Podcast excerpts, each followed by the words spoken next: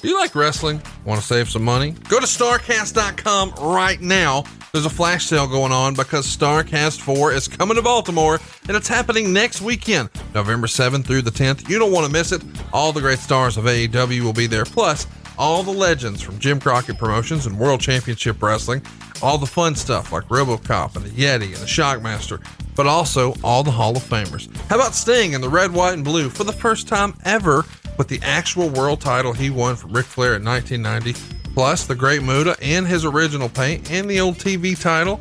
And how about the first ever live appearance by Jim Crockett? You don't want to miss it. You can't get this deal anywhere else. You've got to go to StarCast.com right now. The flash sale is happening right now, but it's going to end today. Go to StarCast.com, put in the promo code FLASH, and you'll get 50% off. You can also come check out the official after party after AEW's pay-per-view Full Gear. Oh, you want to come to Tony Schiavone's birthday party? No problem. That's at Jimmy's Famous on Thursday, and it's on there as well. But if you can't make it to Baltimore, don't worry about it, man. Go to StarCastOnFight.com. Check out the incredible lineup of shows, including what has to be the most historically significant panel we've ever done. Jim Crockett, David Crockett on stage, one time only, with Dave Meltzer and Bruce Mitchell, getting the good, the bad, and the ugly, and everything about Jim Crockett Promotions out there. And how about this? The Great Muta, with the help of a translator, you know him, Sonny Ono. You get to ask the Great Muta questions, hear his story for the very first time, plus all the great stars of AEW. John Moxley sitting down with JR. The entire Rhodes clan sitting down with Kenny McIntosh from Inside the Ropes. And how about the Young Bucks finally sitting down with Excalibur for a panel we're calling Killing the Business. Taz is going to host Jurassic Express for his Taz show. So many great shows, we can't list them all here, but if you pre-order at StarCastOnFight.com, you not only get StarCast 4, you get 1, 2, and 3. It's something crazy. It's like 100 hours of content. You don't want to miss it. Go to StarCastOnFight.com right now and pre-order ahead of next weekend, and you get 1, 2, and 3 included. And don't forget, today only, use that promo code FLASH, and you'll get 50% off your meet and greets for StarCast 4 in Baltimore. Welcome to Something to Wrestle With. Bruce Pritchard. Bruce Pritchard. Well, you know, that's not a rib. She pooed it. Let her rip. No, you have a There's no box of gimmicks. Rumor and innuendo. I don't deal in rumor and innuendo. And was he there? I was there. I don't give a shit. I ain't scared. I ain't scared of shit. Fuck him. You, Bruce. I love you. Double cheeseburger. Double cheese. Double mayo. Hey, it's Conrad Thompson, and you're listening to Something to Wrestle With. Bruce Pritchard. Bruce, what's going on, man? How are you? Well, I'm just wonderful. We're just working on this kind of voice, and we'll go as long as it goes. Yeah, I guess we should mention you were as sick as a dog today, and we appreciate you powering through because we're doing something that has been one of our more requested episodes, believe it or not. It's all about the Fabulous Moolah, and she made a lot of headlines a few years ago, and that's when we started to really get blown up. I know you weren't there for a lot of that, but you were there for a lot of Moolah, especially the Attitude Era run, and I think a lot of fans sort of gravitate to that Attitude Era run, and a lot of that is because, you know, it's what we grew up on. And the cool thing about WWE 2K20 is that you can relive all the great stuff with the legends, but you can also relive the groundbreaking journey of the four horsewomen and the women's evolution from their start in NXT to 2019, when the women finally headlined WrestleMania for the first time in history, all in the 2K showcase. And for the first time ever in WWE 2K, you can play as both a male or female character in My Career, and you can unlock WWE legends, original characters, and unique environments as you make your way from the indies to the WWE Hall of Fame. My Career is fully voiced, featuring performances by more than 40 WWE superstars, NXT superstars, and legends, making it perhaps the best version of My Career experience yet.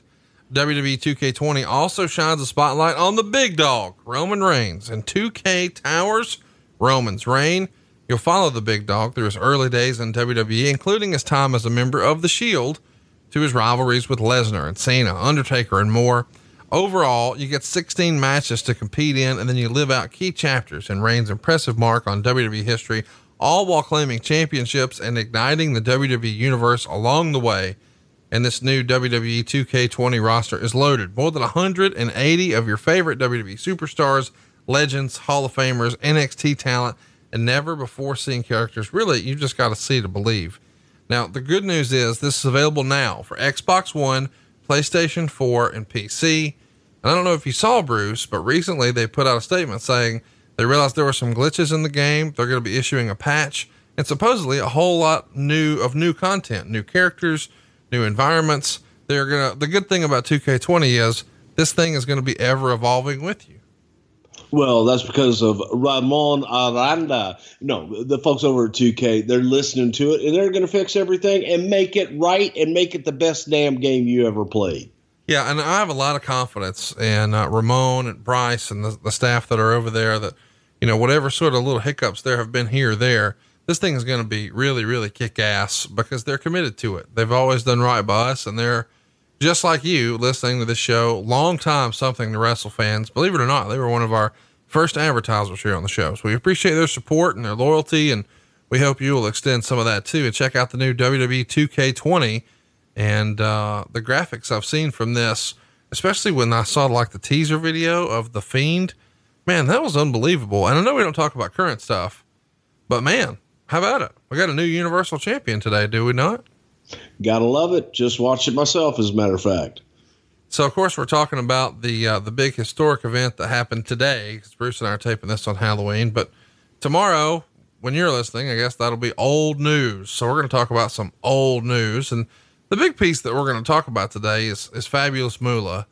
And man, there's just so much meat on the bone with Moolah's history. I think most people know that, you know, she was an old timer before old timer was really even a thing. July 22nd, 1923 is when Mary Lillian Ellison was born. We lost her in 2007, and she began her career working with promoter Billy Wolfe and his wife, wrestler and trainer Mildred Burke. And she even worked alongside the Nature Boy Buddy Rogers. When do you first remember hearing about Moolah? Because Moolah was already in the business by the time you were paying attention.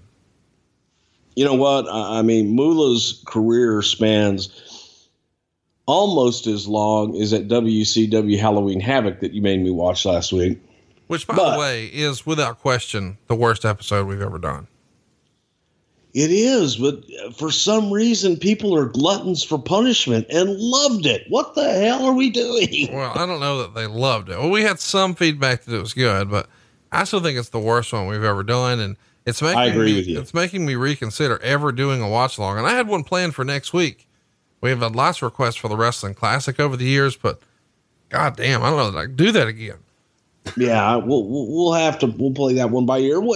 That'll be a TBD, to be determined. But let's get back to the subject at hand, the Fabulous Moolah. And the first time that I ever remember Moolah was, God, I had to be a kid, probably 6 or 7 years old, in the wrestling magazines, because you would always get the ratings. And at the top, they would have like the NWA, the AWA, the WWF. And then they would have the women, and they would have the tag teams. And Fabulous Moolah was always the champion in the women. And then the first time that I remember her coming to Houston, where I actually saw her live, was in the early 1970s. And didn't actually get to meet Moolah until late 70s, early 80s. But the first time I remember was from the wrestling magazines at a very, very young and impressionable age. I got to tell you, this is something that it predates me a great deal, but I do want to talk a little bit about her winning the NWA World's Women Championship in 1956. She's the most prominent holder of the title for like 28 years. I'm just fascinated with how wrestling worked back in the 1950s. You know, the good old days of the NWA. Do you suspect that the women's title, obviously it's not nearly as prestigious as the men, but do you suspect that it was still the same concept? They were voting on who would be the NWA women's champion, or was that a different thing completely? That was a different thing completely because it was controlled for the most part in later years and eventually by Moolah. And Moolah was the preeminent women's wrestler. She was the champ. She was the top dog. She was the trainer. She was the booker. She was the whole shebang.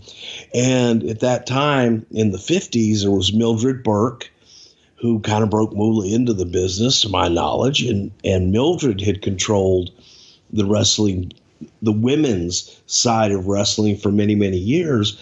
And then when Moolah came in, all of a sudden there was a little bit of competition for that top spot. Moolah took it over, and once Moolah took it over, she never really looked back. And Mildred went on her way, but it was a completely different time in that the promoters, not just the NWA, but the promoters in every organization, you went to one spot to book the women wrestlers. And is, you know, when you think about this in 2019, you're going back 60, 70 years, all right?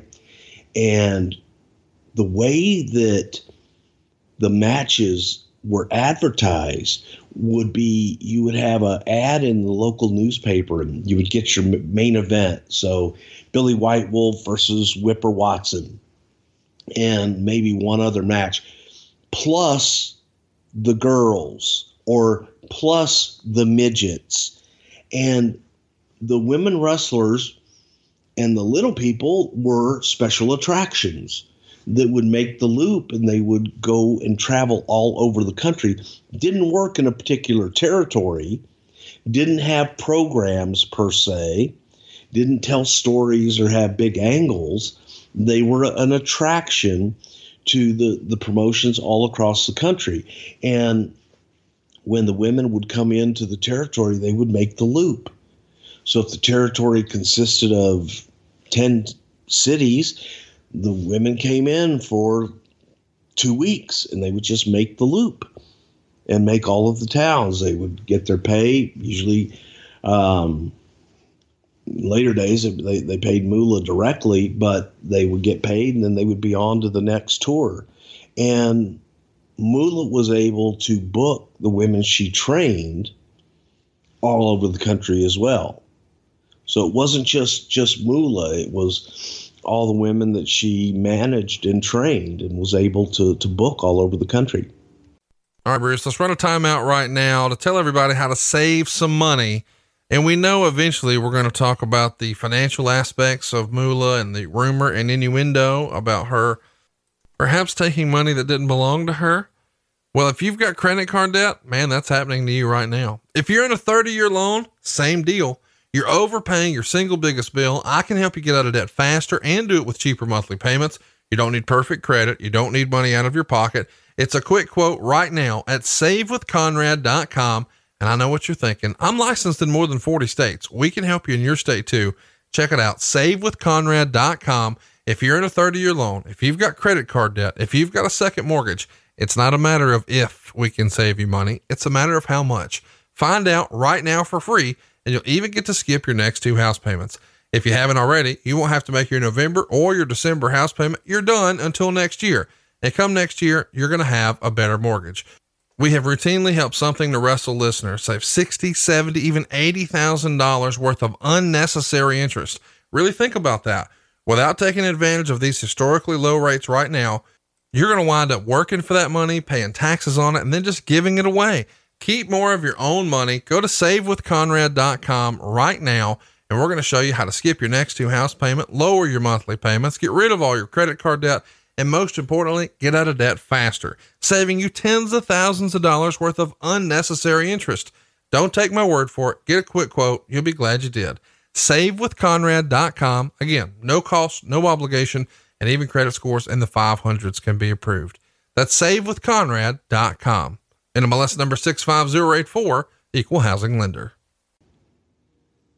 I'm just fascinated with this entire industry and its early years. And, you know, I'm sure we're going to talk about a lot of the rumor and innuendo, but we'll do that a little later in the show. I do feel like we should probably just sort of hit the high points on you know, when she really sort of rose to prominence from a mainstream standpoint. And the first time I remember seeing anything about Moolah is when she was, you know, in the 80s, and the WWF was part of the rock and wrestling connection. And she's going to be feuding with Wendi Richter.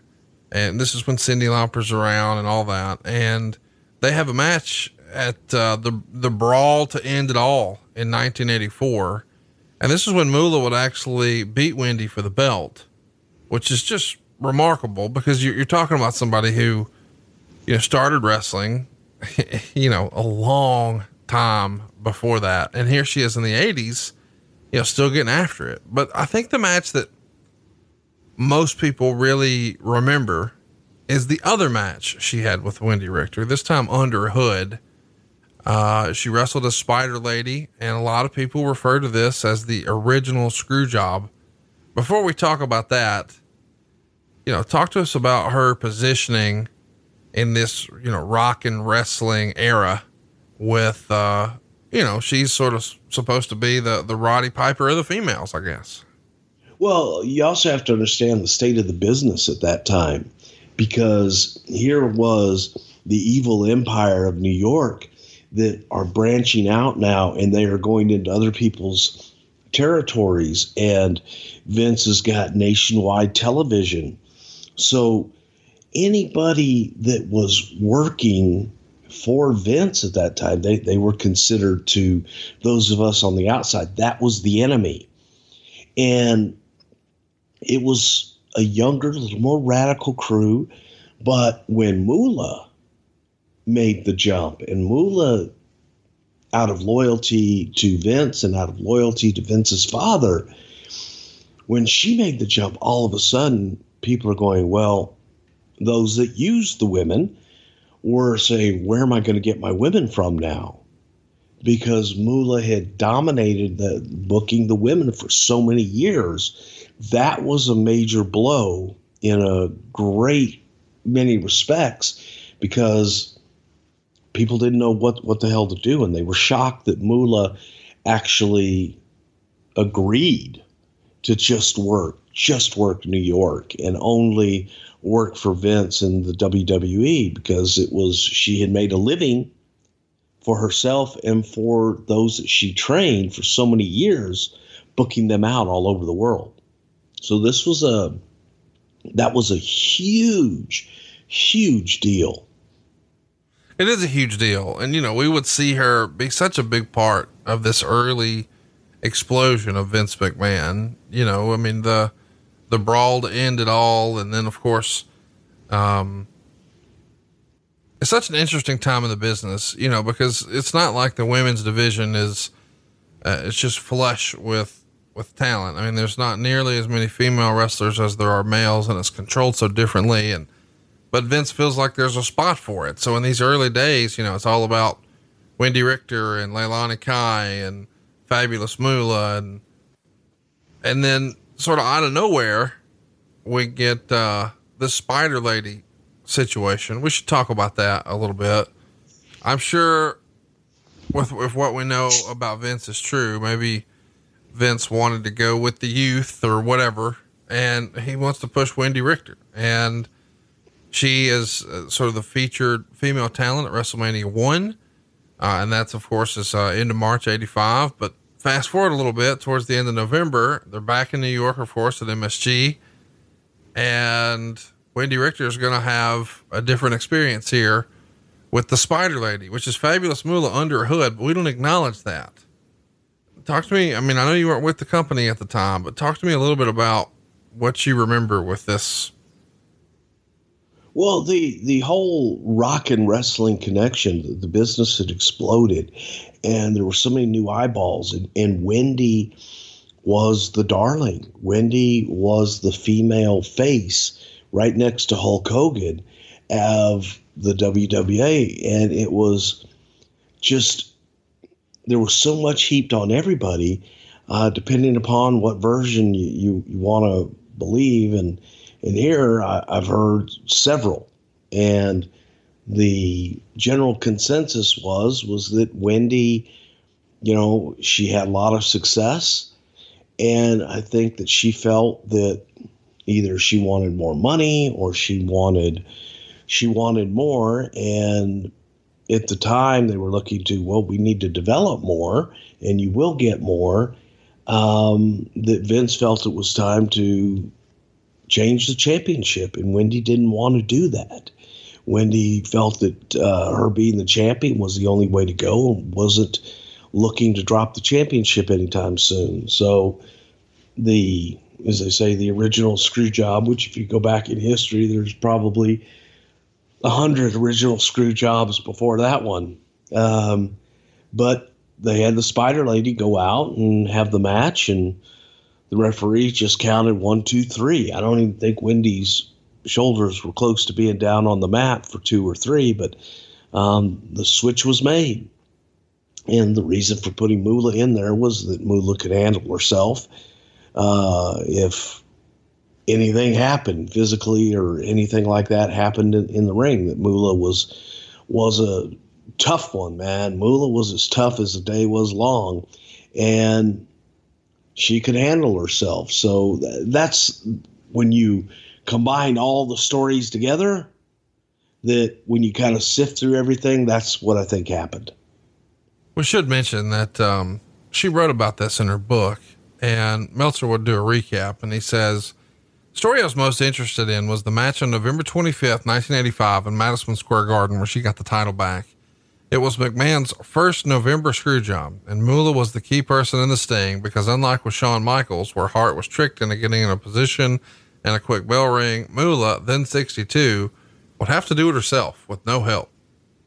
But none of that was in the book, just that Richter was smoking marijuana and getting the big head. Moolah was just biding her time, waiting for a rematch to win back her title. And they tricked Richter into thinking someone else was under the mask, and she pinned her to win the title like she's won all of her matches. And Meltzer would say the actual story went something like this. Richter had complained about money to Vince, the same thing that was happening, probably with Sable and Chyna and several other examples through wrestling history. Meltzer would say in the case of Richter, she was shoved hard and got more publicity than perhaps anyone but Hogan, Roddy Piper, Andre, and 1 or 2 others. But she didn't draw like they did, and women's wrestling was always mid-card filler no matter how hard McMahon pushed it, and he did try. Because of the Lauper connection and the uniqueness of an attractive woman wrestler, she got more media attention than just about anyone in the company. She was young, pretty, and used Cyndi Lauper's Girls Just Want to Have Fun entrance theme, which was so far and away better than everyone else's music at the time, so she always got a big pop. When an experiment was done to put her in positions where she had to anchor the card as a draw, she didn't draw. Problems had arisen, and I don't know if her contract had expired or she didn't have one, but she went to the ring that night for a match with Spider Lady, played by Penny Mitchell. As she hit the gorilla position, who was there but, well, the gorilla. The gorilla told her that here was her contract and to sign it. She said she needed to read it and wouldn't until showing it to her lawyer, which was something you weren't supposed to say in those days. She went into the ring, and as it turned out, Moolah, not Mitchell, was under the mask. Richter expected to win, but Moolah, while working with her, cradled her and held on for dear life when the ref counted 3. In reality, Moolah didn't quite get the job done as Richter kicked out just before 3 as she would on any near fall, and the ref hit the mat anyway. But Richter was screwed out of her title and Moolah unmasked. Richter stormed out of the garden without saying goodbye to anyone or even changing.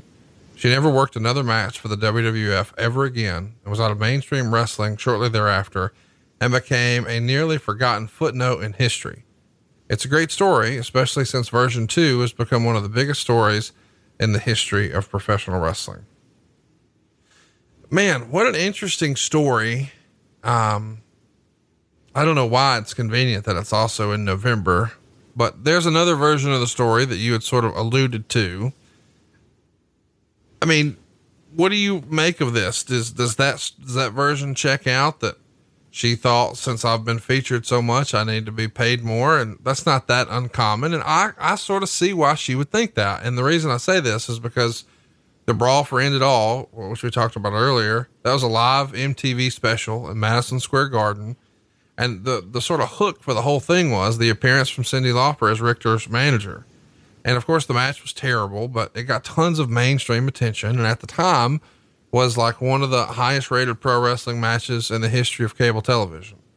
And you know, Moolah is going to portray that when her fight with Wendi here is real. And she had been the champion for, you know, what felt like 28 years at the time, but still, I mean, this thing does big business, you know, with the ratings. I think it got like a 9 or something insane. So I understand why she would want more money. Well, but you're going through all that. Look at, it was MTV.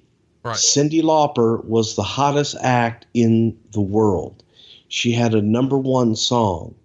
It was in MTV's infancy, where Girls Just Want to Have Fun was being played in rotation practically every hour. What? And I wasn't there. They dressed it up with everybody, from Albano to Piper to Hogan. When you really look at it, it was the package. No, to be clear, I'm not suggesting that she drew the house. I'm just saying, I think we would hear that same type of talk from guys too. I don't think this was unique to her. I think anybody, a lot of male talent in that same situation would say, look at all this money they're making and I'm on top and, you know, they're getting more than me. I mean, this is very common where guys are complaining about their spot or complaining about their payday. So I don't think it's unusual. They would always point to, well, we did this or we did that, without really giving the full context like you did. I mean, it's clear that this is MTV when MTV was cool and one of the hottest acts, and she just happens to be there. Not the same thing, but when you guys were trying to do a Saturday Night's Main Event with Mike Tyson, he was the hottest thing there, you know, and we know the Buster Douglas thing happened and it is what it is, but timing is everything. And if she was, you know, just somewhere in the middle of the card and not with Cyndi Lauper, what does that look like? Not nearly the same. Right. And also, you know, and I won't discount Wendi Richter at all, because I thought Wendi was great. And I thought Wendi had just been with us in Mid-South right before she went to New York. And man, Wendi could have been the face for a long, long time. But it happens. It happens to talent all of the time. And unfortunately, it happened with Wendi. But you got to look at the whole package and understand that you're part of a team and you're part of a package, that when you start taking parts of that package away, is it as attractive? And unfortunately, the answer is no. Well, that's the end of Wendi Richter. And you know, I guess we should mention that most everybody listening to this, I shouldn't say most, but a lot of our listeners are like 35 years old. So they wouldn't have seen a lot of the earlier stuff, but I still want to touch on it a little bit. And then we'll get into the more maybe modern era attitude stuff. They did the, Houston show right after you came into the company, July of 1987, and Sherri Martel is going to pin the women's champion, Fabulous Moolah, to win the title. And I don't know why, but I just, try as I might, I never really think of Sherri as a wrestler. I always think of Sherri as a manager. How would you compare and contrast, you know, those two performers as far as in the ring go, Moolah and Martel? In their prime, both of them were great. No doubt about it. Sherri at this time, and I'm gonna go back, because you mentioned Houston, and I'll go back in a little bit of my history with Moolah. When Moolah would come, and you have to understand too that this is a male-dominated business. All right, so when promoters would bring in the women wrestlers, a lot of times they wouldn't have accommodations for them. The women would have to either dress in their cars, dress at the hotel before they came down to the arena, or have to do a makeshift in the guys' locker room or in a women's bathroom even. So a lot of time the women were afterthoughts on the card. But when Moolah came to Houston, we had one big locker room for all of the boys on one side of the building. Later on, they eventually built two when they got a hockey team. But Moolah, when she would come in, Paul Bosch would open up the dressing rooms in the music hall, which was attached to the Coliseum, so that Moolah and her opponent would always have their own locker room with bathrooms and showers and everything, private, away from the boys, and where they were protected and where they were safe. Because a lot of times it was like, oh yeah, you guys can dress in the women's restroom, or put up a cordoned off area in the guys' locker room. And it just wasn't, it wasn't separate, it wasn't segregated. And Moolah had always remembered that. When she came to work with Vince in 1987, that night was Sherri Martel.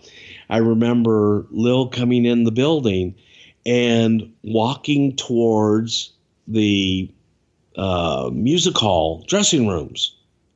Like, okay, you know, they're going to have these opened up for me. And I caught her and I said, hey, no, we've got you over on the other side. It was a big long hockey locker room that had been built.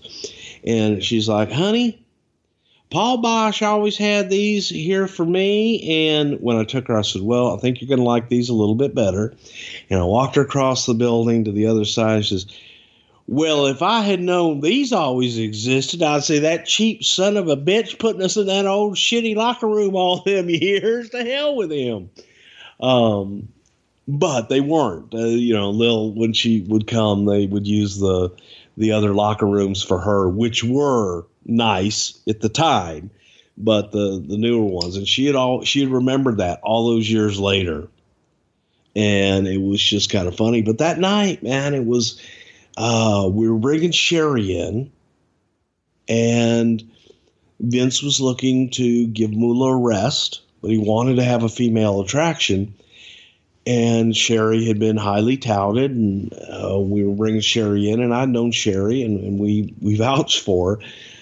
But Moolah was not completely on board. And so... Sherri wasn't really one of her girls, and Sherri had worked opposition to Moolah different times in her career. And Moolah was like, Vince, whatever you want to do, but she's going to have to get through me. And Sherri came in, and I think it was the first time Sherri had worked in a little while, like either a month or two. I don't know when the last time she had worked was. But Sherri came in out of shape, and Moolah beat the living shit out of her in that match. It's got to exist somewhere on tape, but Sherri was blown sky high. And Moolah really was like, you want this championship, you better earn it, and you better be able to hang. And after the match, Sherri was puking her guts out and thankful she was alive, and couldn't have been more grateful to Moolah, and just thanked her. If you knew Sherri, you'd understand. She would thank you 10,000 times. Thank you, sir. Thank you so much for everything. Oh God, everything was great. Thank you so much. I really thank you. And that's the way she was with Lil that night. She was so grateful for the opportunity.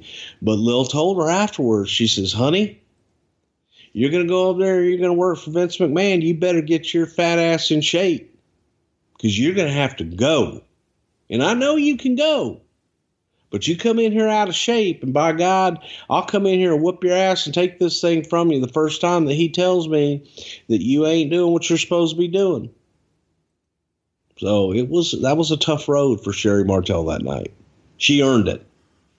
Let's talk a little bit about your special show. We've talked about it before. The Paul Bosch retirement show. Again, Sherri Martel, Fabulous Moolah, Sam Houston Coliseum. A lot different than last time you were here. I mean, just the month prior, it's 2,700 folks. But for this retirement show, it's a sellout, 12,000 folks. What's the thinking in putting a women's match on here with Martel and Moolah. It's just, it was that sort of standard fare at the time. You've got to have a ladies match and maybe a little person match if you can. No, it was Moolah meant a lot to Paul, and Moolah had come in for many years into Houston. And that night was all about every match kind of had special meaning in any weird way. Every match had meaning to Houston and to Paul in whatever strange way. And that was a return from the month before, but it also was something for Moolah to work on Paul's last show. It's really remarkable that, you know, Moolah brushed up against all of these different talent, you know, going back so far and then here into the 80s, and then we're going to get to the 90s. Her last match with the company for like 12 years, Survivor Series 87. Again, it's another sellout, but this is just a mass of humanity. Fabulous Moolah, Velvet McIntyre, Rockin' Robin, and the Jumping Bomb Angels would defeat Sensational Sherri, the women's tag champions, Leilani Kai and Judy Martin, Dawn Marie, and Donna Christianello in an elimination match. We covered this a couple of years ago. Fuck, this was a long match. 20 minutes, 17 seconds. It's almost as long as last week's Halloween Havoc show. Women's wrestling has certainly come a long way, but it's never more evident of what the future was than when you go back and you watch a Jumping Bomb Angel match and them in here with some old timers. Man, it just sticks out like a sore thumb, does it not? Yeah, it did. And it was a completely different style. The women were attractions, and for the most part, a lot of times they would go into the different markets and have the exact same match every night. You know, they had their referee spots and they worked with the same person every night. So it was a different style than what the men were doing at the time, especially those that were working the territory that had to change up the way that they had their matches every night. Some guys would have in a program would have the same exact match every single night of the week. And then they would have to change it up from week to week. But the women, that was just, it was a style. It was a different time and different era in the business. Well, Moolah's going to know that because this is her last match. You're part of the company at this time. When did you realize Moolah, who's been a staple, no longer going to be wrestling for us? Does it change her relationship with Vince? What do you remember about that gap? No, it didn't really change her relationship with Vince at all because Moolah still was the one where you had to go and train. Moolah was the preeminent trainer of women wrestlers. So Moolah was still, as she used to say, getting her PC, and Vince changed that. And I believe he actually changed it with Wendi, where he's like, Lil, I'm still going to pay you your PC, but you're not taking it from the girls anymore. I'll make sure that you're taken care of whenever any of your girls are working with us. But, you know, we're not that arrangement is no more. And so Moolah was getting on in years, and I don't think she wanted to travel. She wanted to settle down and train women wrestlers. That was her deal. That's what she wanted to do. So this was her opportunity to kind of step back and continue to do that. And she knew that Vince was going to continue to take care of her until the very end, which he did. WrestleMania 10. We're going to have a couple of women wrestling here. It's Alundra Blaze and Leilani Kai. German suplex, 3 minutes, 26 seconds. That's a wrap. Alundra gets the win. But we see Fabulous Moolah, Mae Young, and a bunch of other MSG vets. You know, Nikolai Volkov, Captain Lou, and Freddie Blassie. I mean, this shows you that even though she's not on the card for WrestleMania 10, they wanted to sort of pay homage to the legends, and clearly Vince holds her in high regard because she's in the shot. Absolutely. And whenever we were anywhere in the area in South Carolina, we always made sure to try to do something with Lil, you know, whatever it was. And she always came back to say hello. So she was definitely still a part of the business. let's talk a little bit about what's going on with the Hall of Fame in 1995. Fabulous Moolah joins Pedro Morales, Ivan Putski, Antonio Rocca, the Grand Wizard, George Steele, Ernie Ladd. They're all now WWE Hall of Famers. It's held at the Marriott in Philadelphia in June of 95. This is an interesting time for the Hall of Fame, but I don't think anybody could argue that all of these folks were legends. Well, how big of a deal was it to Moolah to be honored by the WWF and put into the Hall of Fame? Well, she was the first woman, and she deserved to be the first woman in the Hall of Fame. To be honored and to be recognized at this stage of her life, that was a huge, huge deal. And Moolah just looked at it as, you know, this was validation of her career and her life as a whole. Moolah did have a Hall of Fame career, and she definitely deserved to be the first. Moolah was a trailblazer, and without her, the women's wrestling, look, it would have happened. You know, that's inevitable. But she was just such a pivotal part of it. Let's keep it moving and talk about when we see her maybe a different way. The September 9th, 1998 SmackDown was taped on September 7th in Albany, New York. Jeff Jarrett's cutting a promo on China, and he invites the Fabulous Moolah into the ring, and Lawler makes some sort of crack that Moolah was women's champ for 100 years. And Jarrett said that Moolah knew that she shouldn't be wrestling the men.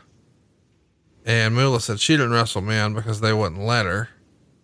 And then Jarrett knocks out Moolah with a guitar shot for that remark. And then he tackles Mae Young, who at the time was 75, and put her in a figure 4, which is just tremendous. And of course, this is building towards a pretty special moment that we all know is coming. Unforgiven 98 is going to have Jeff Jarrett and China wrestle for the Intercontinental Championship, and Moolah and Mae Young are ringside. Who has the idea that, hey, what if we did something physical with Moolah? And clearly it clicked because you kept bringing her back. Well, I think originally that may have been either Vince Russo or Vince McMahon, one of the two that were doing everything at the time. It just was Lil's there, and she always would say, hey, I'm ready to work. Anytime you want to put me in, honey, I'm ready to go. So it happened and it worked. And I think people loved it. It was so surreal to be watching that. And it's like you're watching your grandmother get attacked and getting physical in the middle of the ring. I thought it was pretty damn cool. No, it is cool. Let's talk about the evening gown match. On the way to this pay-per-view with Jeff Jarrett and China, they do Moolah and Mae Young against Ivory in an evening gown match. Of course, Ivory's going to knock out Moolah. I don't know, man. This idea that we're stripping older ladies down to what the fuck? Look, you're not stripping older ladies down. These women, these older ladies that you call older ladies, they're like, hey, what if I did this?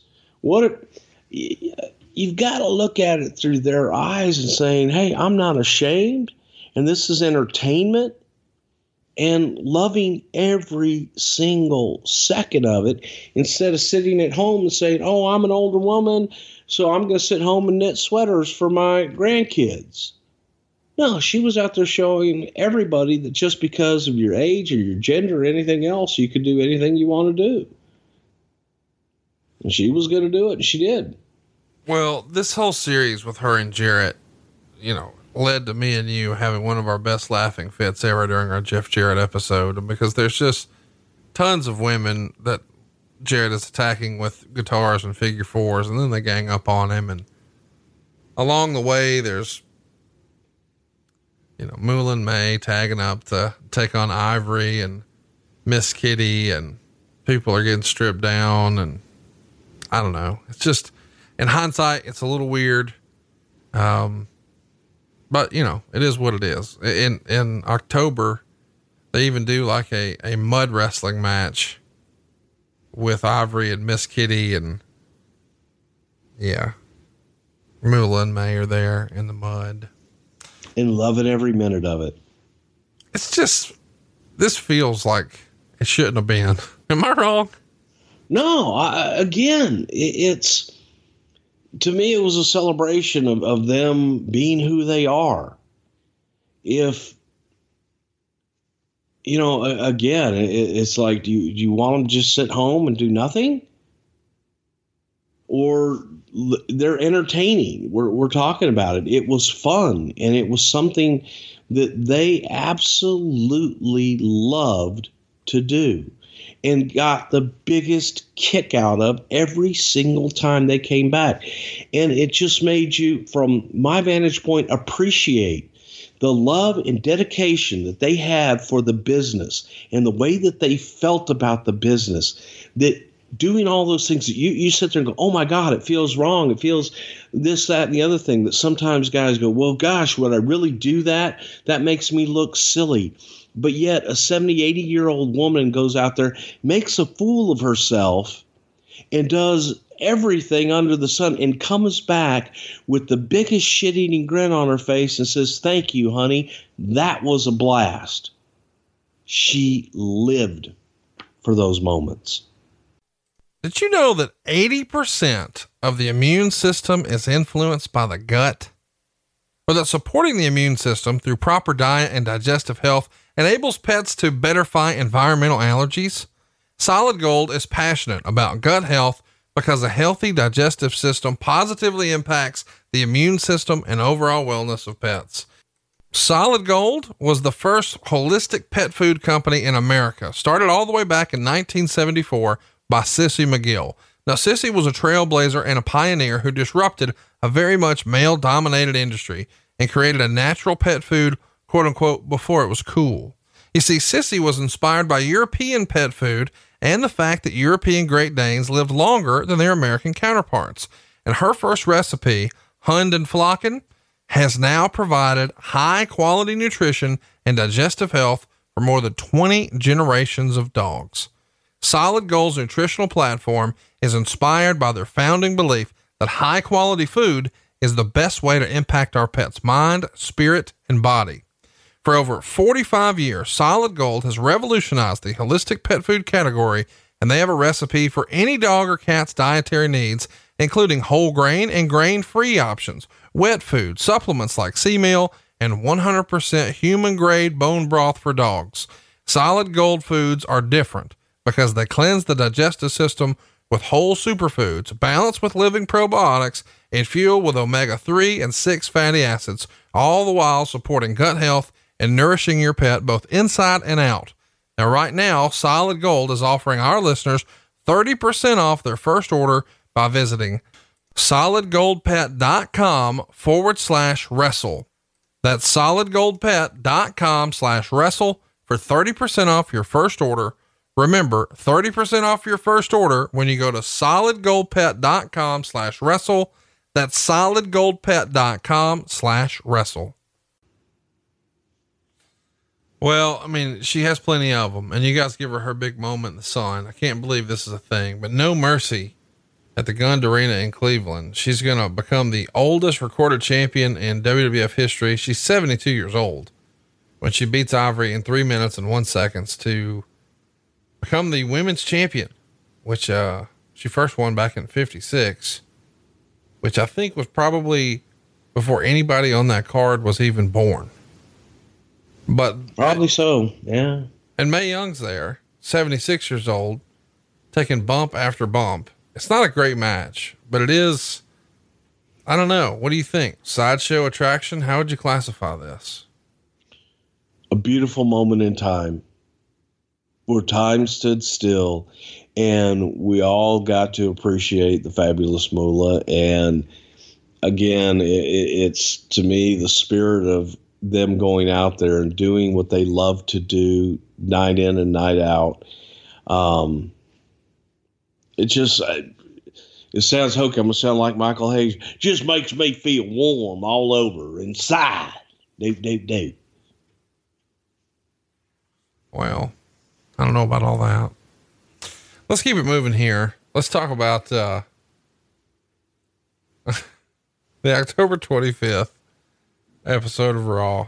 I should mention we're at 99 now. Moolah says she's got a major announcement. I think most people assume that she's going to vacate the title. She announces her retirement. Ivory comes out, rips on Moolah, bounces Mae Young, and then pins Moolah to win the belt back in 16 seconds. And this is, we're throwing Mae Young around here in a big way. Like, this is a bump worth going to see. She goes over the top rope at 76 years old. Was there ever? Yeah, taking bumps better than guys that are like 26 years old. I mean, this is the same company though, that is really, really slow to let certain talent get back into the ring. But yet here, man, we're just throwing emails over the top rope like fucking nobody. Different time. And that was something that they loved to do and did every day in their training camp. Even then, they were taking bumps every day in their camp. Well, it goes to show that, you know, this is one of the things that I like to preach to kids that are just coming up in the business. When you learn the fundamentals and you do everything as it's supposed to be done, and you protect your body and you protect yourself, you can do this business until the day you die. Well, she kept it going at Survivor Series. She's going to team up with Mae Young, Tori, and Deborah to beat Jackie, Terry, Luna, and Ivory. This is, of course, a Survivor Series match. And we should mention, not too terribly long after this, I think November 22nd, is when they're doing a bridal shower segment with Stephanie. And Mae Young acts like she's drunk and eventually falls into the cake. This feels like it was a Bruce Pritchard skit all day long. It was not, as a matter of fact, not it. But for all I know, Mae actually probably had a few. You never know. It just might have fallen down. You know, Mae Young is somebody that when you go back, she used to beat the shit out of the guys when she was coming up in the business and could party like there was no tomorrow. With a cigar and a scotch in her hand. So Mae Young didn't give a shit. She lived life. I wish, you know me, man, I've lived life. My 56 years, I've lived that motherfucker as much as I fucking could. I wish I could live half the life that Mae Young did. She, woof. No, I'm not arguing that. I mean, she had just every time you turn around, she's doing more, even at this advanced age. You know, the bridal shower thing was one thing, but the next week, now they're showing footage of the wedding party and Moolah and Mae Young double team a male stripper. Yes, they did, by God. And then the next SmackDown is Thanksgiving. So we see him dressed ringside as a pilgrim and a turkey doing the drunk old lady gimmick for Mae Young. In December, we're still not done. We got an evening gown match where Miss Kitty's going to win. And, she's going to show her boobs at the end, like take her top off completely. And then Mae Young threatens to, go further than she did when she stripped her dress off. But thankfully Slaughter saves us from all this. And Fabulous Moolah and Mae Young are actually sent by the WWF as presenters at the Billboard Music Awards. And, yeah, this is not probably who MTV or the Billboard folks were expecting. Well, is this a rib that you guys would send Moolah and Mae Young to the Billboard Awards? They loved it. They were huge stars. Everybody knew who they were. Extraordinary, again, an extraordinary billboard for folks in their later years and getting on out there and having fun and living life. To me, that was every time that you saw them, that's what you saw. The Raw around Christmas shows the Dudleys getting a win over the Acolytes and Moolah and Mae Young. Devon comes off the top rope with a headbutt to Mae Young's crotch and Bubba Penzer. And then the next day at the SmackDown taping, Mark Henry comes out with Moolah and Mae Young and reads a love poem to Mae. Yeah. Well, you know, and during that time, and the Dudleys have actually shared this story, but, Moolah and Mae told them both that they were just a bunch of pussies if they didn't hit them. And they said, you don't hit me, I'm going to hit you. And I trust you, you're going to feel it. And they did. They brought it. And they came back and said, yeah, you're still a pussy. That's all you, that's the hardest you can hit. You just kept right on walking. So they were tough, loved it. They dished out everything they took and wanted more. Throwing Bronco Busters on Crash on SmackDown around Christmas. And as we roll into the new year, we've got a bikini contest at the Royal Rumble that Mae Young actually wins. What the fuck were you doing? The crowd voted. Fast forward 1 month. We're at Madison Square Garden, February 28th. And, Mae Young is going to give Crash one of the worst big splashes ever. And then of course, you know what that means. She's going into labor, and they have her backstage with an EMT, Pat Patterson, Gerald Briscoe, Mark Henry, and Fabulous Moolah. And they pull a hand out of Mae Young, which we've recently learned went on to be a hell of a hand. And is a t-shirt at brucepritchard.com. He's shown up to the, Raw reunion, you told us, and we know where he is then, but I mean, I know it's funny how high and they're down for whatever, but come on. What do you think Moolah thought about this hand bullshit? Whatever you want, honey. Down there, they were, well, what's that thing you guys say when you're down for the, help me out here. They loved it. What would the cool cat say? What do you mean? I don't know. Like you got all them hippity hop songs and like cool sayings and, about what? About everything. That's what they would have said. They would have said like the cool cat thing, like down with the clown or something like that. Okay. So when you said, all right, so guys, here's what we got. Mae, we're going to have you go into labor and you're going to give birth to a hand. And Moolah said, well, we're down with the clown. Yep. All righty. And shit. We're down with the clown and shit. Okay. Talk to me about in March, Bubba kidnaps Mae Young in a wheelchair.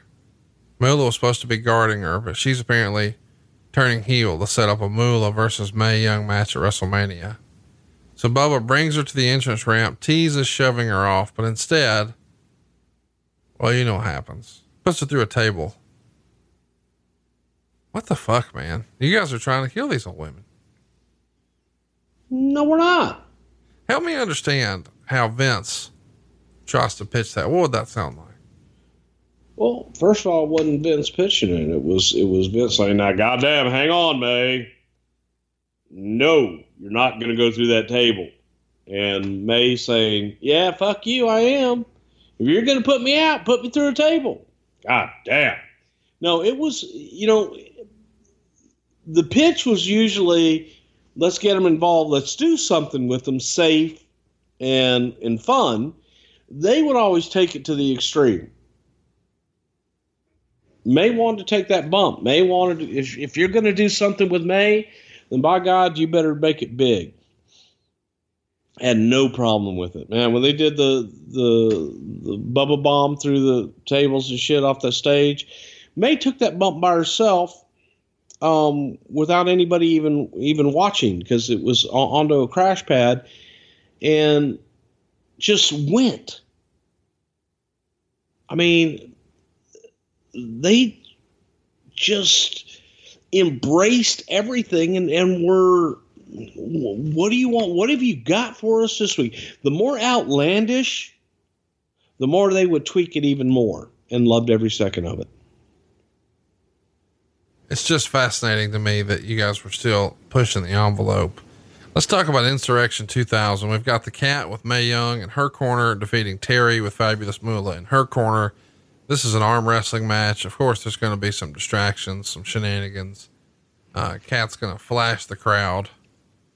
And this is really Moolah's last appearance on TV until like New Year's of 2001. But 2002 is, or I'm sorry, New Year's Eve on 2001. So December 31st. But in 2002, this is when the book comes out, The Fabulous Moolah, the first goddess of the squared circle. And there's lots of shenanigans in here. I guess we should run you through some of the timeline stuff though. She's the youngest of 13. When she was born, she's the only girl. Her mother dies when she was 8. She goes to live with her grandmother to earn extra money. She would pick cotton. When she's 14 years old, she gets married to a 21-year-old named Walter Carroll, which is crazy. 2 years later, she has Mary Carroll and then divorces her husband at 16 years old. And when she's 17, she starts managing for Billy Wolfe, who she found to be a despicable human being, and saying he treated us like meat.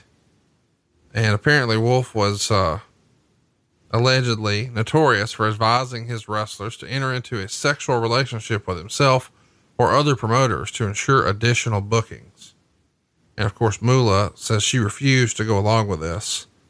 Billy Wolfe is a name that a lot of fans may not be familiar with. What do you remember about Billy?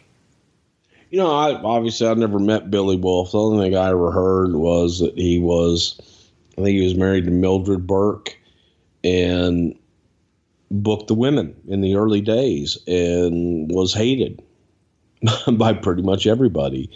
And it was that was a dirty side of the business that, you know, later on you learn about it and go, what the hell? But he wasn't very well respected, but he had control of the women. And if you wanted to use the women, you had to go through Mildred and you had to go through Billy.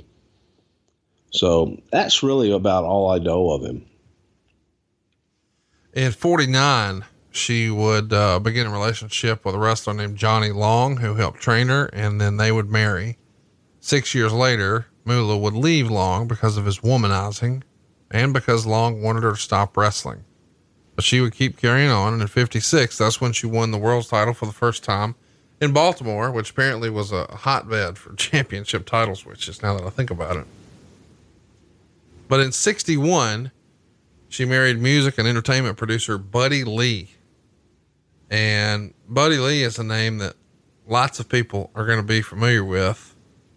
Talk to me a little bit about your memories of him. Well, Buddy was from Nashville, Tennessee, and Buddy booked country western acts, both of them, country and western acts, all over the country, all over the world. And, you know, I knew Buddy in later years, and he had his Buddy Lee Promotions based out of Nashville, Tennessee, that we did a lot of different things with. Tony Conway was his assistant that went on to basically manage and run the place. But, yeah, that was an interesting pairing, Moolah and Buddy Lee, but at the same time, both of them were promoters and both of them were hustlers all the way. We should mention that, the next year, Billy Wolfe, who was probably the most prominent women's wrestling promoter, dies. So now there's a blank space for Moolah to really make her mark. 2 years later, she becomes recognized as the NWA World's Champion. And that same year, Buddy Lee, her husband, and a woman named Rita Cortez would begin an affair. Moolah would find out about that relationship the next year and file for divorce. 2 years later, of course, her ex, Buddy Lee, and Rita Cortez would marry. But at 1969, Girl Wrestling Enterprises is now under Moolah's full control. And she's even going to help overturn the New York State ban on women's wrestling in 1972. And she purchases the rights to the NWA World's Women's Championship in 1978, which is pretty remarkable. 5 years later, she would sell those rights to Vince McMahon Jr. Of course, that's not a real person, but you know who I'm talking about, not his dad. And she's going to become the first ever WWF Women's Champion. We talked about her losing on MTV to Wendi Richter in 1984, winning it back in 1985 as the Spider Lady. Talked about her losing the belt to Sensational Sherri and captaining that team at the Survivor Series. And that's really it for in-ring for her for quite a while. But this resurgence in 1998 is really where she probably has her most notable run. I mean, as big as wrestling was in the 80s, 1998 forward is when people pay attention to her, I think, the most. And the book that we've captured a lot of this information from, The Fabulous Moolah, The First Goddess of the Squared Circle, was an autobiography from 2002. And she just keeps the hits coming. In 2003, I don't know if we're going to get there. She takes an RKO from Randy Orton, which was kind of fun. And in 2004, she finally has her last match in a WWE ring. Do you remember how sort of upset she was that it was finally over? I mean, I know that sounds silly because she's obviously well into her 70s at that point, but she seems like she was having so much fun. She never wanted this to end. No, she didn't. But again, because of the type of person that she was, it wasn't sad for her. It was grateful. And she was so happy to be able to have that match in and of itself. So that's what she really looked at. She looked at the fact that, oh my God, this is the greatest career that anyone could ever have. And to be able at my age to go out and still have a match televised worldwide, globally, that was a huge kick to her. And that was something that she was over the moon about. I do want to talk about a couple of little skits that happened in here. There's a scary moment where she's doing some stuff. This is during Eric Bischoff's 3-minute warning deal, and they would attack Moolah. And it's pretty scary to see Mae Young taking a body slam and a splash off the top rope from these big boys. Was there ever a time where you guys said, God damn, that's too much. That's enough? Well, if you go back and watch that stuff and you can see, they're trying to take care of her. They took really good care of her. They were threatened with their lives if they didn't. But same thing, just like Moolah and Mae did with the Dudleys. They told 3-minute warning. They said, you better get in and you better lay it in, or else if you don't lay it in, I'm going to get up off your shit and no sell it. And then you're going to have to. So that's just the way they were. Yes, it looks scary. It's supposed to look scary. So yeah, I thought that was great shit. I misspoke earlier. I said well into her 70s. I forgot that RKO that happened in 2003, that was actually in her hometown, Columbia, South Carolina. And that's her 80th birthday. So when she's 80, she's taking an RKO in Columbia. It's not her actual birthday, but they kayfabed her birthday. And I just think that's fun that her dream is, I want to have a match when I'm 80. So would I. Shit, I just want to live to 80. Right. Sorry. One of the more famous skits that you've enjoyed talking about over the years is the Redneck Triathlon, Steve Austin and Eric Bischoff. And the ladies played a fun role in this. And Well, I'll let you take it from here. Well, the payoff was Mae Young giving a Bronco Buster to Eric Bischoff. And as a rib, Vince had wanted Mae to have fish in her crotch, fresh fish. And one of the damnedest things ever was I'm looking for Moolah and Mae, and I find Moolah, and I say, Moolah, we got to go. You guys are coming up. She says, honey, I'm still sticking fish in Mae's panties. And the rest, as I say, is history. But they were always down for a rib and always down to, you know, what do you need, honey? I mean, they would come up and ask you, do you need one of them to stretch somebody? In a minute. So, I mean, it's just a unique, very unique breed. Let's talk about the movie Lipstick and Dynamite. It came out in 2005, and most of the wrestlers in that movie were very negative about Moolah in particular. And a lot of that is maybe just creative because they're upset that she was the champion for decades and she never allowed a younger talent to get to the top spot. Of course, Mae Young was always the only defensive voice of Moolah. Why do you think when all the other women were sort of turning their back on Moolah and having negative things to say, Mae was right there? Well, I think that as far as the other women go, I think a lot of it was just petty jealousy. And Moolah was the boss. So rather than either look in the mirror and whatever and say, okay, blame it on your boss and blame it on her. But Moolah was a shrewd businesswoman. Moolah took care of herself. Yes, she did. Moolah was selfish and took care of herself, without a doubt. It was her game. It was her ball. And that's the way that she did business. And I just think people were jealous and bitter from years gone by. But Mae and Moolah had always been friends and just stayed together all those years. All right, let's talk about something that's going to be a little weird. I feel like we've got to address the controversy.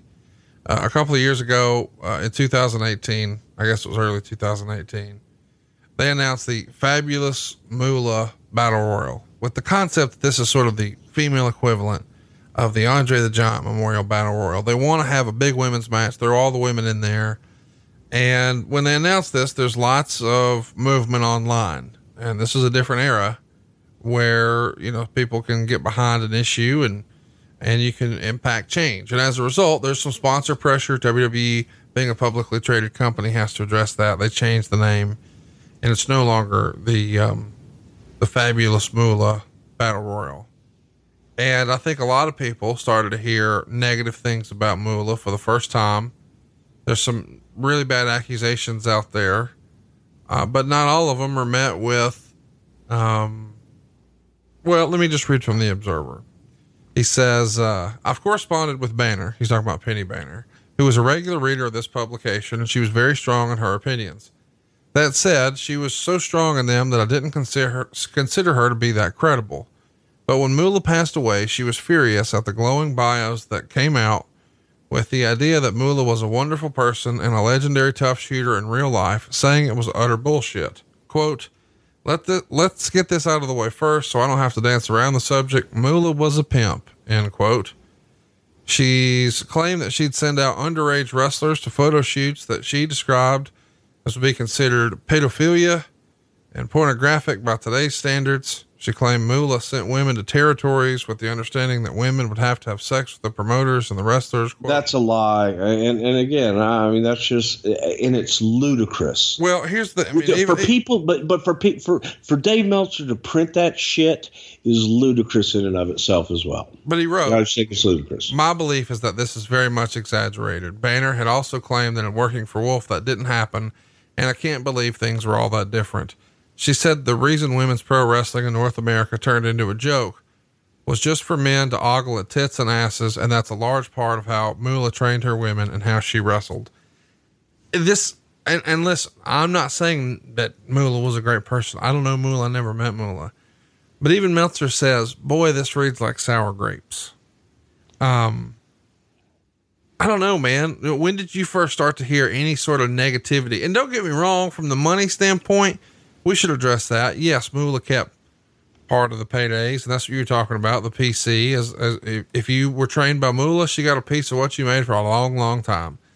And some would say it was 20%. Some would say 35 or 40. Some have even said 50, but you got to wonder, is this almost like, you know, the telephone, telegram, telewrestler, that game of telephone? Eventually it becomes bigger and bigger and bigger. And I mean, is this character assassination? How much of that did you believe? When did you hear about it? What do you know about it? Well, you know, I've heard those stories over the years, and I find them to be, as I said, ludicrous is probably the best. When you call Moolah a pimp, and that has a sexual connotation to it. What Moolah did for the business and for the women in general was she protected them from the unscrupulous promoters that wouldn't pay, and that she protected the women is what Moolah did. And I think every claim, you know, when you hear those type of things about someone that you know and that you've known for many, many years, you base your opinion on what you know. And every claim was refuted by someone. And I think that to do that to the memory of someone after they're gone in that regard, as far as, I don't know, it just, never did she take the only negative I ever heard on Moolah was that she took percentage of their pay, which was laid out in their contract clearly before they even started training day one. I've heard, well, she made us live on her grounds at the training center for $100 a month. Okay, she provided you with a place to live for $100 a month. You paid rent. If you didn't live there, you did not have to live there. But if you didn't live there, you would have to live somewhere else and pay for that. So when you break down these accusations, it's nothing but sour grapes, and it's nothing but negativity to be negative. And when, you know, of the things that I do know about her, it's she fought for women's rights, and she was up in front. She was ahead of the curve on all of that. So to hear negative after the fact, it's just sad. And the Moolah that I knew, the Lillian Ellison that I knew, was kind. Hey, she was shrewd. She was tough. You know, to say she was rude, I think, is a little snug. I don't know that she was ever rude. The way that she treated my family, my wife and kids, Jesus Christ, you would think that she had known them her entire life. That's the kind of person that I knew. And that's what I can speak to. I can speak to every dealing that I ever had with her was professional and pleasant. So when you hear that type of negativity, I have to, you can only take it with a grain of salt, especially after you hear that, and then people come out. That's why I try not to listen to it, because then people come out and say, no, none of that's true. And yes, you know, the only thing, she took a PC. She took a percentage. She sure did. Guilty. The controversy allegedly gets stirred up because there was an 2006 story, covering the late Sweet Georgia Brown. And I guess this, there's these interviews done by Janine, I'm going to butcher this last name, Mioseth, who trained under Moolah and wrestled briefly as Mad Maxine. And she says there was an incident where Moolah had set up a booking for her in Arizona that would have included her having to do sexual favors. And,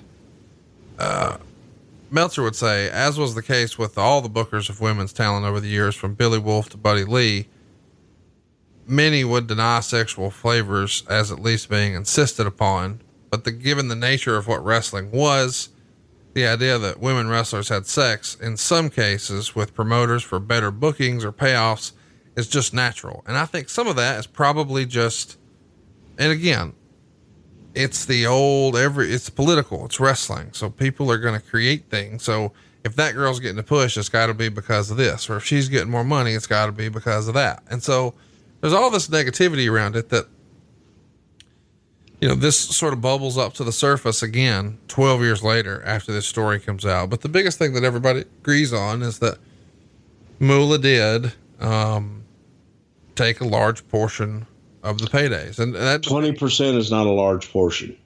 Well, and again, when you look at what agents get in Hollywood and everything else, that's not a large portion. Ultimately, there's a groundswell of support. There's a big petition signed. They get thousands of names. It's changed. In hindsight, do you think that was an overreaction? I have no idea. I'm not privy to what took place in it. And I really, you know how I was a few years ago. I didn't pay attention to what was going on at the time, a lot, because I would get sick of the negativity. So I couldn't give you an opinion one way or another because I don't know enough about it. I don't know the particulars, and that would not be fair to anybody involved. We should mention that Medusa had a podcast where she addressed some of this, and she had Leilani Kai on, and she said she lived at Camp Moolah for 20 years and she was never drugged, and that Moolah was a great legend and deserved to be honored. And Susan Green said that Moolah took 30% of her money, but she had no problem with that because she signed a contract with that figure and knew it ahead of time. And Lisa Darnell claimed Moolah never did anything inappropriate, but if there was women who Moolah would have pimped out, it was her. And Brittany Brown also says Moolah took 30% of her gross, but she said that was a contract she freely signed. And Peggy Lee did say that Luna's story about a doctor taking inappropriate photos, mentioning that there was a doctor who liked to take photos of the women, and Moolah would approach the women and ask if they'd like to go out there. Some did, some didn't, but nobody ever said anything about sex. I gotta say, it's not nearly as startling as maybe it was as a headline when it first came out, when you really dig into it. And again, who knows what the real story is all these years later. And it's just a lot of rumor and innuendo that becomes, if you say it enough, that it becomes what it is. And that's not fair either. I guess we should mention, cause we didn't talk about it. There was the claim that, Luna was sent out by Moolah and, photographed by an older man and felt uncomfortable. I mean, did any of this come up at all, as far as you know, until 2006? No, it didn't. And when you sit there and you say that's not something Moolah would do. What's worth mentioning too, that Peggy Lee would respond to that allegation about Luna and say that, she was in her 20s when she got to Moolah. She wasn't 16. I don't know, man. It's one of those deals where I feel like, people are going to sort of draw their own conclusions one way or another. And I don't know. They are, but but if they're basing their conclusions on that rumor and innuendo, then you know what? It is what it is. I'm basing my conclusions on personal experience of over 40 years knowing the woman. And that's my personal experience. That's dead on personal experience and knowledge of a lot of the situations. So when you hear isolated, and then you hear that they're all, either recanted or disputed, and debunked, then it's sad that the because people only remember the fascinating shit. They only remember the titillating, nasty rumor and innuendo and bullshit. They never remember the, oh, well, you know what? That couldn't have happened because this is what really happened, or no, that didn't happen. And I was really mad at the time when I said it. They don't remember that part. And I think that's what you got there is a bunch of rumor, innuendo, and lies that are made up out of jealousy, pettiness, and whatever throughout the years. Gangrel has referred to Moolah as a pimp, saying that Moolah was the exclusive and only place to book girls. Mad Maxine, as we mentioned, said she pimped out women to creepy men. And Golden Girl, who we said, Lisa Darnell, said, hey, if that was going to happen, it would have happened to me. I was the young, fresh girl, and it didn't happen. Brittany Brown says, if anything like that happened to me, I would have flown back faster than you could have ever written my name down. Diamond Lil says, that's a lie. It never happened. Whoever's saying that is crazy. The tag partner of Luna was Sean. Winona Littleheart says, no, she never pimped me out. And as far as I know, no other girls either. Peggy Lee says, no, she was not a pimp. She was my booker. She booked me for a certain percentage. All this about being a pimp just makes me sick inside because she was nothing but a businesswoman. And Linda Gonzalez, no, never heard any of this. I'd never been told, nothing at all. Anytime I was booked, not once when I was on the road did she say you need to go with this person or anything like that. Susan Green, she says, as for the allegations of Moolah pimping girls, nobody ever came to my room late at night. So there's tons and tons and tons of folks coming out to say it's the other way. I mean, even Sweet Georgia Brown's son said something like, had it not been for Moolah, the KKK would have probably hung my mother.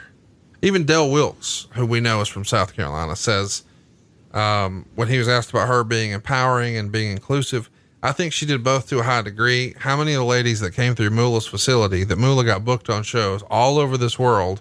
I think that's about as empowering as you can get. She did what she could to help all of us, be it a man or a woman. And that includes the inclusion aspect as well. There's white men, white women, blacks, there's straights, there's gays. That's as inclusive as you can get. And if you had a dream and wanted to fulfill that dream, Moolah opened the door and allowed you to do just that. Candy Malloy would say, I think she made professional wrestling for women. I know there were a few women wrestlers before us, but she put us where we are today. And Linda Gonzalez, a former Hispanic WWF star, said, I know for myself, I don't feel like she held me back. No. To be given this chance, Moolah even gave me her suit. I don't think she took anything away from me. It's just fascinating that when you scratch a little beneath the surface, you've got maybe a little more to this story than what the clickbait articles and the headlines were at first. But a lot of these folks are no longer with us. And you just have to wonder what was real and what wasn't. But we know where you stand on this, do we not? Absolutely. And again, even just by that, I think there's a lot more people that would come out and debunk most of the accusations. Well, the good news is women's wrestling has evolved and WWE 2K20 is here. Relive the groundbreaking journey of the Four Horsewomen and the women's evolution from their start in NXT to 2019, when the women headlined WrestleMania for the first time in history in the 2K showcase. And for the first time ever in WWE 2K, play as both a female and male character in My Career.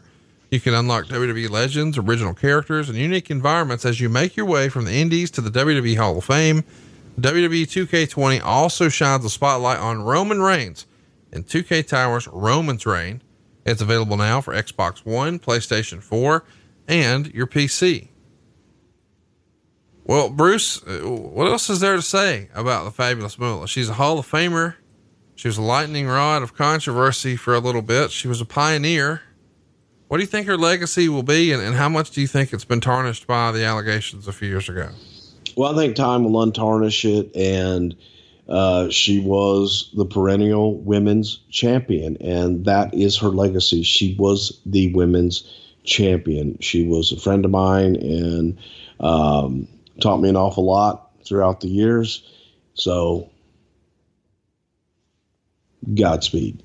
Give me something that Moolah taught you over the years. Is there a one Moolah story or one Moolah old school wrestling tip or trick? Or I think, you know, the main thing that Moolah taught me is, especially in the later years, that you never know.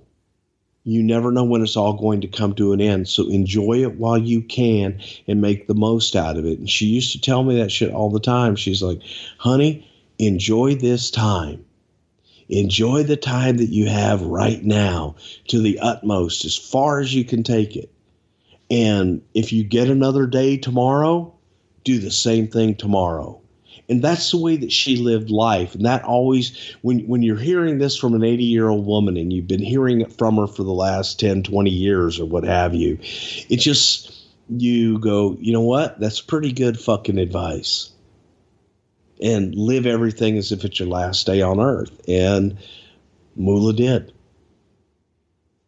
Well, and we hope that you guys enjoyed what we were putting together for you today. It's a pretty controversial topic. And, we'd love to hear your feedback. What do you think? Tweet us at Pritchard Show on social media, or you can go ahead and find us on Facebook, facebook.com/something to wrestle. And next week, Bruce, we need to make a decision, man. I had planned on us going back and watching the Wrestling Classic. It was, one of the first big shows and a very special show, but it is a watch along because you weren't there. God, and I've never seen it. That was brutal. So what do you think? Would you be into that, you think? Or maybe not so much? You know what? Let's try it. I like it because, and we can have some fun around it. It's a tournament with Adrian Adonis and Corporal Kirshner, Dynamite Kid and Nikolai Volkov, Ivan Putski and the Macho Man Randy Savage, the Davey Boy Smith and Ricky Steamboat, the Iron Sheik and Junkyard Dog, Terry Funk and Moondog Spot, Don Morocco and Tito Santana, Paul Orndorff and Bobby Eaton, Orton, been doing too much WCW lately. And somewhere in there, they slide us in a World Heavyweight Championship match between Hulk Hogan and Roddy Piper. It's available now on the WWE Network. This is going to be a lot of fun, or I hope so. And if it's not, we're never doing another watch along again, but we know what November is going to be after that. It's all about Survivor Series. What are you looking forward to most? 99, 89, or 94? Probably 89. Really? Yeah. I'm going the other way with it, man. I'm thinking, and I know you're going to think this is crazy talk. I think Survivor Series 94 is going to be a more entertaining story. Yeah, maybe, but I like the nostalgia. Well, I just think we haven't spent a lot of time. Because I'm fucking old, Conrad. That's true. 94, in case you don't recall, is a casket match with Chuck Norris as a special guest referee, Undertaker and Yokozuna. Come on.